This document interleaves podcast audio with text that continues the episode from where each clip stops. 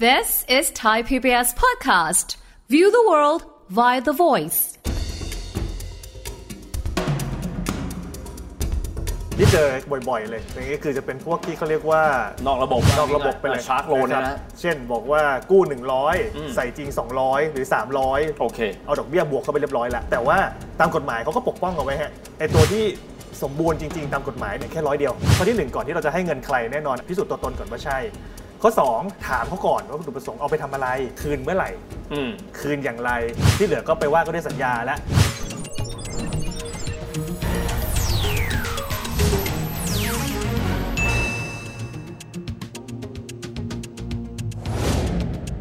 สวัสดีครับท่านผู้ชมครับยินดีต้อนรับเข้าสู่รายการเศรษฐกิจติดบ้านนะครับ วันนี้จะมาติดบ้านกันจริงๆนะครับ เพราะจะพูดถึงเรื่องของการกู้เงินนะครับแต่ว่าจะเป็นในมิติของ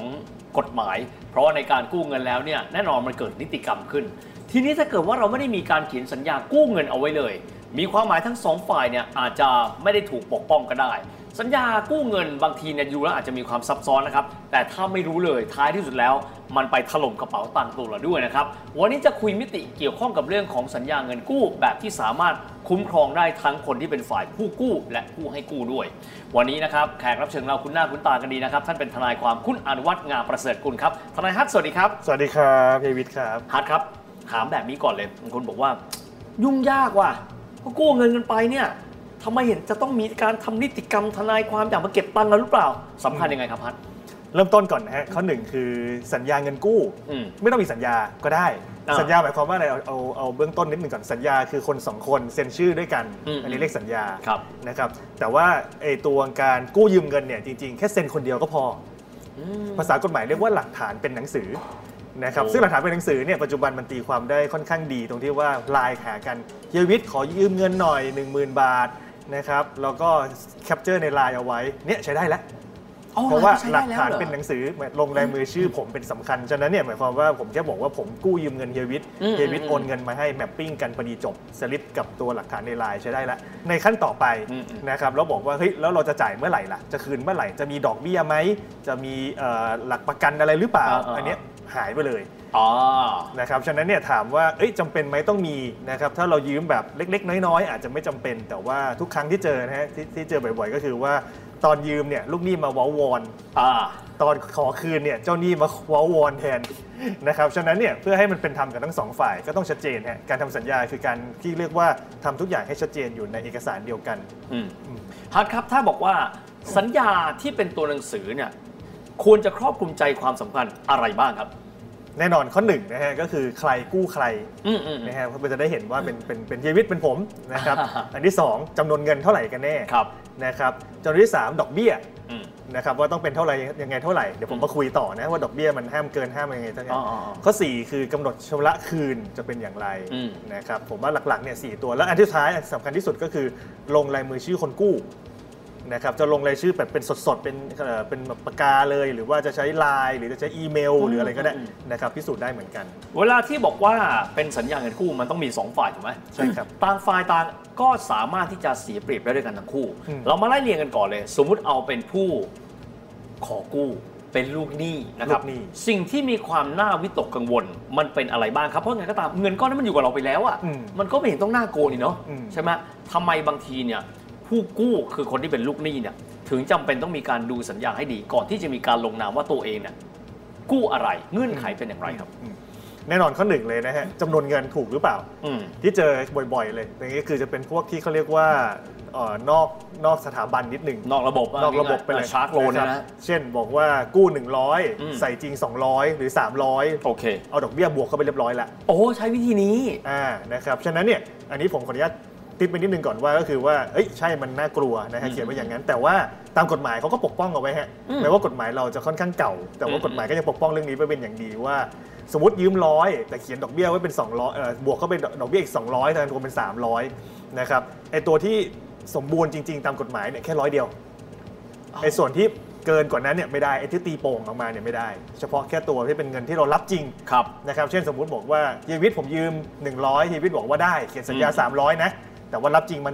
100 ฉะนั้นเนี่ยถามว่าตอนจบผมต้องคืนเท่าไหร่ผมคืนดอกแค่ 100 เท่านั้น อ้าวแล้วแล้วสมมติติ้งต่างขึ้นไปสู่ชั้นศาลนะศาลท่านจะรู้ได้ไงครับว่าเงินต้นเงินกู้จริงเป็นเท่านี้ และตีโป่งอีกเท่าไหร่ อันเนี้ยจะเป็นจุดหนึ่งที่ในทางเขาเรียกทางทฤษฎีกฎหมายคุ้มครองแล้วแต่ในทางปฏิบัติ อันเนี้ยต้องมาเขาเรียกว่าพิสูจน์กัน อ๋อ ว่าเฮ้ยมีพยานไหมเห็นกันไหมว่ายังไงมีหลักฐานไหมมีสลิปโอนเงินหรือเปล่าหรือมีอะไรเอามาประกบได้หมดเลยครับก็จะมาบอกว่าเนี่ยฉันจริงๆฉันกู้แค่ร้อยเดียวฉันไม่ได้กู้ 300 ตามสัญญานะครับ ส่วนใหญ่ก็อีกอันหนึ่งก็คือเช่นพวกหลักประกัน หลักประกันเนี่ยประกอบไปด้วยหลายอย่างเอ่อหลายที่ใช้เขียนเช็ค อืม เขียนเช็คตีจ่ายไว้ก่อนเลย อ๋อ นะครับฉะนั้นเนี่ยเขียนเช็คตีจ่าย เป็นหลักประกันไว้ก่ ไว้ มันก็อาจจะมีเข้าพรบเช็คเด้ง อืม นะฮะที่บอกว่ามันเป็นอาญาเนาะฉะนั้นเนี่ยก็คือเราบอกว่าถ้าเกิดเขียนเขียนเช็คเอาไว้ล่วงหน้านะครับถ้าเกิดเขียนไว้เพื่อชำระหนี้นะครับแล้ววันที่ถึงวันกำหนดนัดเนี่ยไม่มีเงินในบัญชี มันก็จะเป็นเช็คเด้งมันก็เป็นอาญามันก็จะมีประเด็นตรงนั้นไป อันที่สองก็คือว่าส่วนใหญ่เราชอบเจอว่าเอาหลักประกันอะไรมาวาง เช่น เอาเอาโฉนดมาเอาโฉนดมาให้ไว้ก่อนเลย อ่าอ่า นะครับพอโฉนดมาให้ไว้ก่อนเสร็จปุ๊บเนี่ยถามว่าจริง ๆ แล้วมันเป็นหลักประกันไหมในเชิงกฎหมายยังไม่ใช่ อืม เพราะว่าหลักประกันในการเอาโฉนดมาใช้มันเฉพาะแค่เรื่องเอามาจำนองจำนอง อืม ไปจดทะเบียนว่าฉันอยู่หลังอยู่หลังโฉนดว่าเอ่อฉันจำนองไว้กับใครใช่ไหมฮะ อ๋อ แต่ว่าอันนี้คือยึดไว้เฉยๆเลย ยึดไว้แล้วจะคืนยังไงไม่รู้อัน เก็บ นี้ย ไว้ดื้อๆเลย ดื้อเลยนะครับ เอ๊ะ ยังไง ฉะนั้นเนี่ยไอ้พวกหลักประกันทั้งหลายนะครับ อันนั้นก็คือหนึ่งเอ่ออีกอันหนึ่งแล้วก็อีกอันหนึ่งที่น่าเป็นดูก็คือเรื่องดอกเบี้ย อืม นะครับ ดอกเบี้ยเองเนี่ยส่วนใหญ่ที่เราเจอชักโลนเมื่อกี้ที่บอกดอกเบี้ย อืม สูงมาก ครับ นะครับ แต่ว่าอันนี้กฎหมายก็ปกป้องเหมือนกันนะฮะว่าเขาไม่ให้เกินร้อยละสิบห้าต่อ ครับ ปีหรือร้อยละหนึ่งจุดสองห้าต่อเดือนนะฮะ ฉะนั้นเนี่ยก็มีกรอบอยู่ ถ้าเกิดทะลุเกินไปกว่านี้ อันนี้ก็ต้องมาดีเบตกันแล้วว่าจะบังคับได้แค่ไหน อืมอืมอืมอ้าวสมมุติเป็นแบบนี้นะครับเขารู้ว่ากฎหมายกำหนดเอาไว้มีเพดานเอาไว้ละ อืม ทางเจ้าหนี้ก็บอกว่า เฮ้ย ถ้าเกิดเขียนแบบเนี้ยเดี๋ยวพูดง่ายคือโมฆะหรือโมคียะไม่รู้แหละในเชิงกฎหมายนะครับ เอาแบบนี้แล้วกันเพิ่มไปตีโป่งเอาไว้ อืม ไอ้คนที่เซ็นก็คือคนที่ไปขอกู้คือลูกหนี้เนี่ยก็บอก อืม ได้จังหวะนี้ฉันต้องการเงินแล้วอะ ครับ โป่งบวมยังไงก็ไม่รู้นะครับ แล้วก็ดอกเบี้ยก็เป็นไปตามที่กฎหมายกำหนด อืม กรณีแบบเนี้ยมันเกิดขึ้นแล้วเวลาที่พิสูจน์ในชั้นศาลควรจะต้องใช้วิธีการอะไรยังไงครับ พวกนี้จริงๆ ถ้าเป็นไปได้นะครับ ถ้ามันสามารถอยู่ในช่องทางการสื่อสารระหว่างกันนะครับ อีเมล ไลน์หรืออะไรก็แล้วอะไรก็แล้วแต่เนี่ยที่สามารถมาเป็นกระดาษนิดนึงอะนะครับสามารถปริ้นแล้วก็ให้สารดูได้ อันนี้ดีที่สุดนะครับ อ๋อ เพราะมันไม่ดิ้น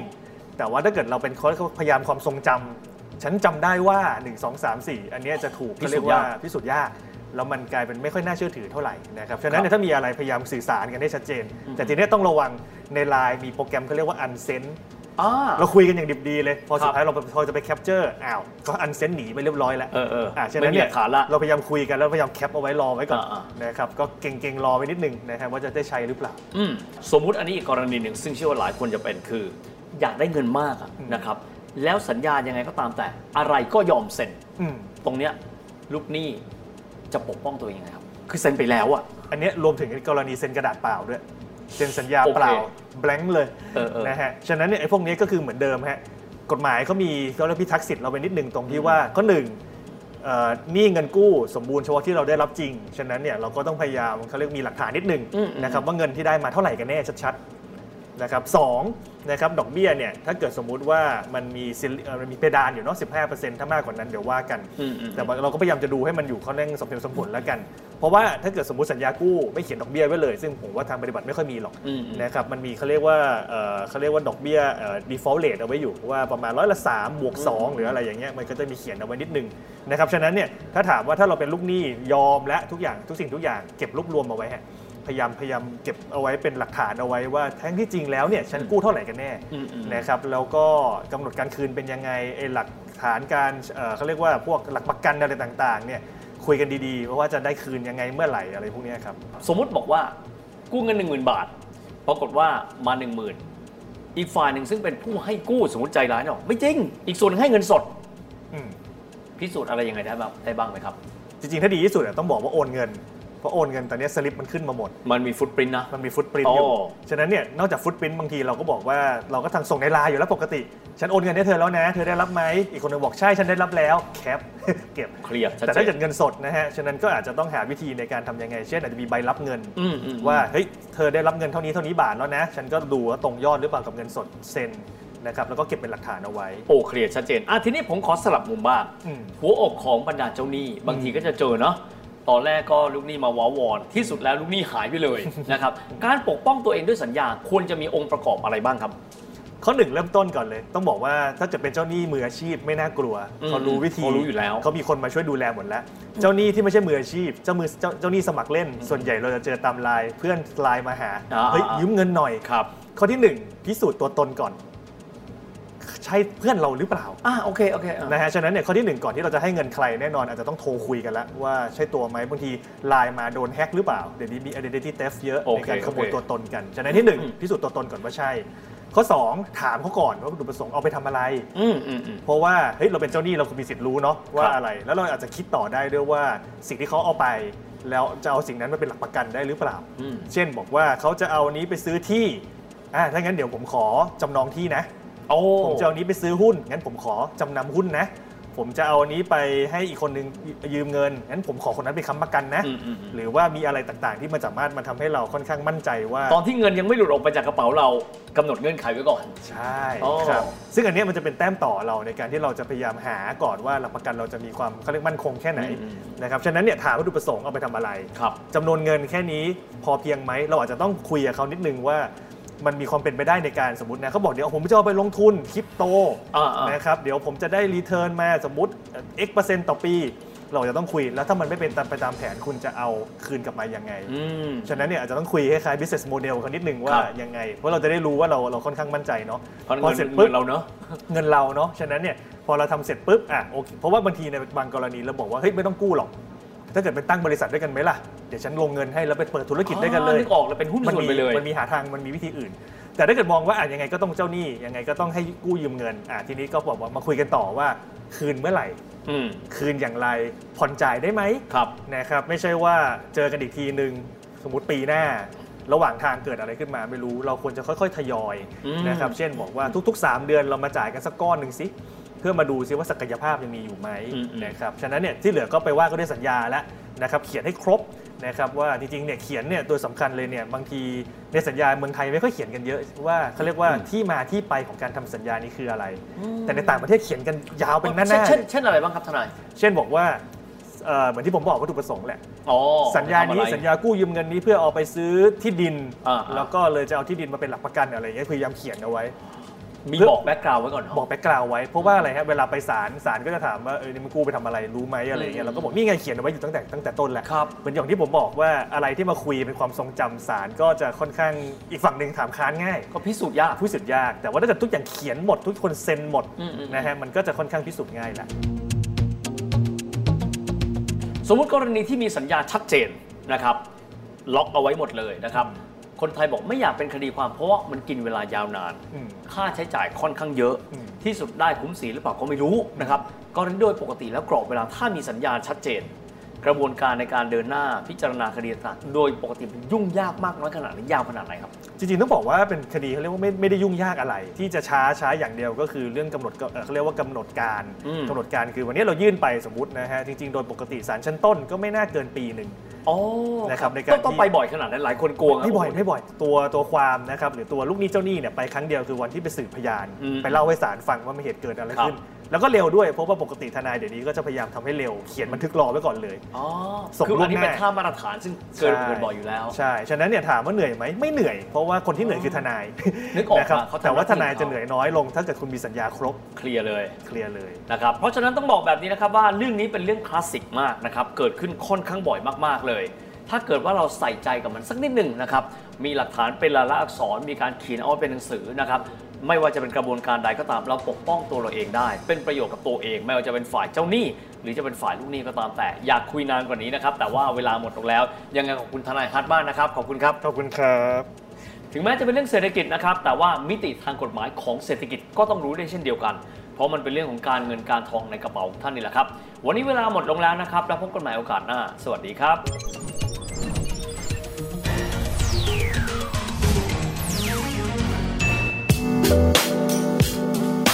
ติดตามรายการทางเว็บไซต์และแอปพลิเคชันของไทย PBS Podcast Spotify SoundCloud Google Podcast Apple Podcast และ YouTube Channel ไทย PBS Podcast Thai PBS podcast. View the world via the voice.